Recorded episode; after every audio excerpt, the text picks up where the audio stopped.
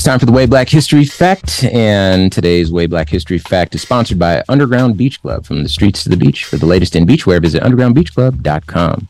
Uh, we're going to talk about the first black woman to actually make some real headway in running for president. She was almost assassinated three times, and we're going to share a story with you.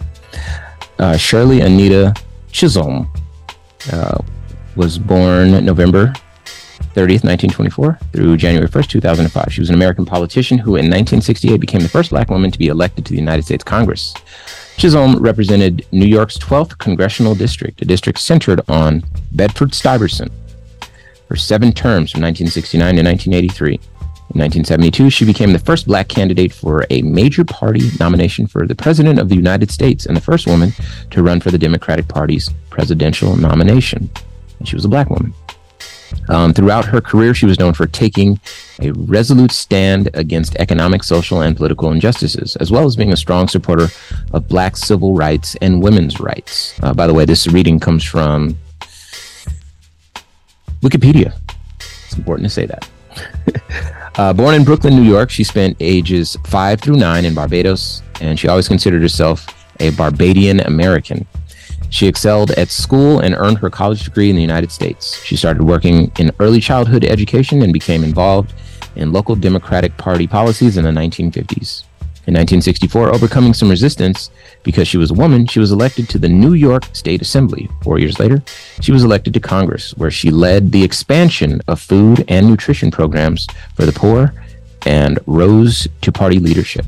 She retired from Congress in 1983 and taught at Mount Holyoke College while continuing her political organizing. Although nominated for an ambassadorship in 1993, health issues caused her to withdraw. She garnered 10% of the vote at the Democratic National Convention in 1972. And though she failed to win the nomination, she was forced to survive three assassination attempts during this presidential run.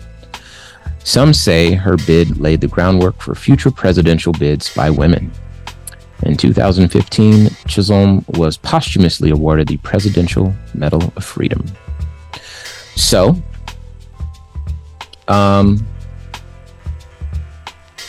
the thing that stood out to me about this story is that there were three uh, assassination attempts, three attempts on her life in the 70s, which to me, the 70s feels like the modern era. Like I can reach out and touch someone who was born in the 70s or born in the 60s, you know.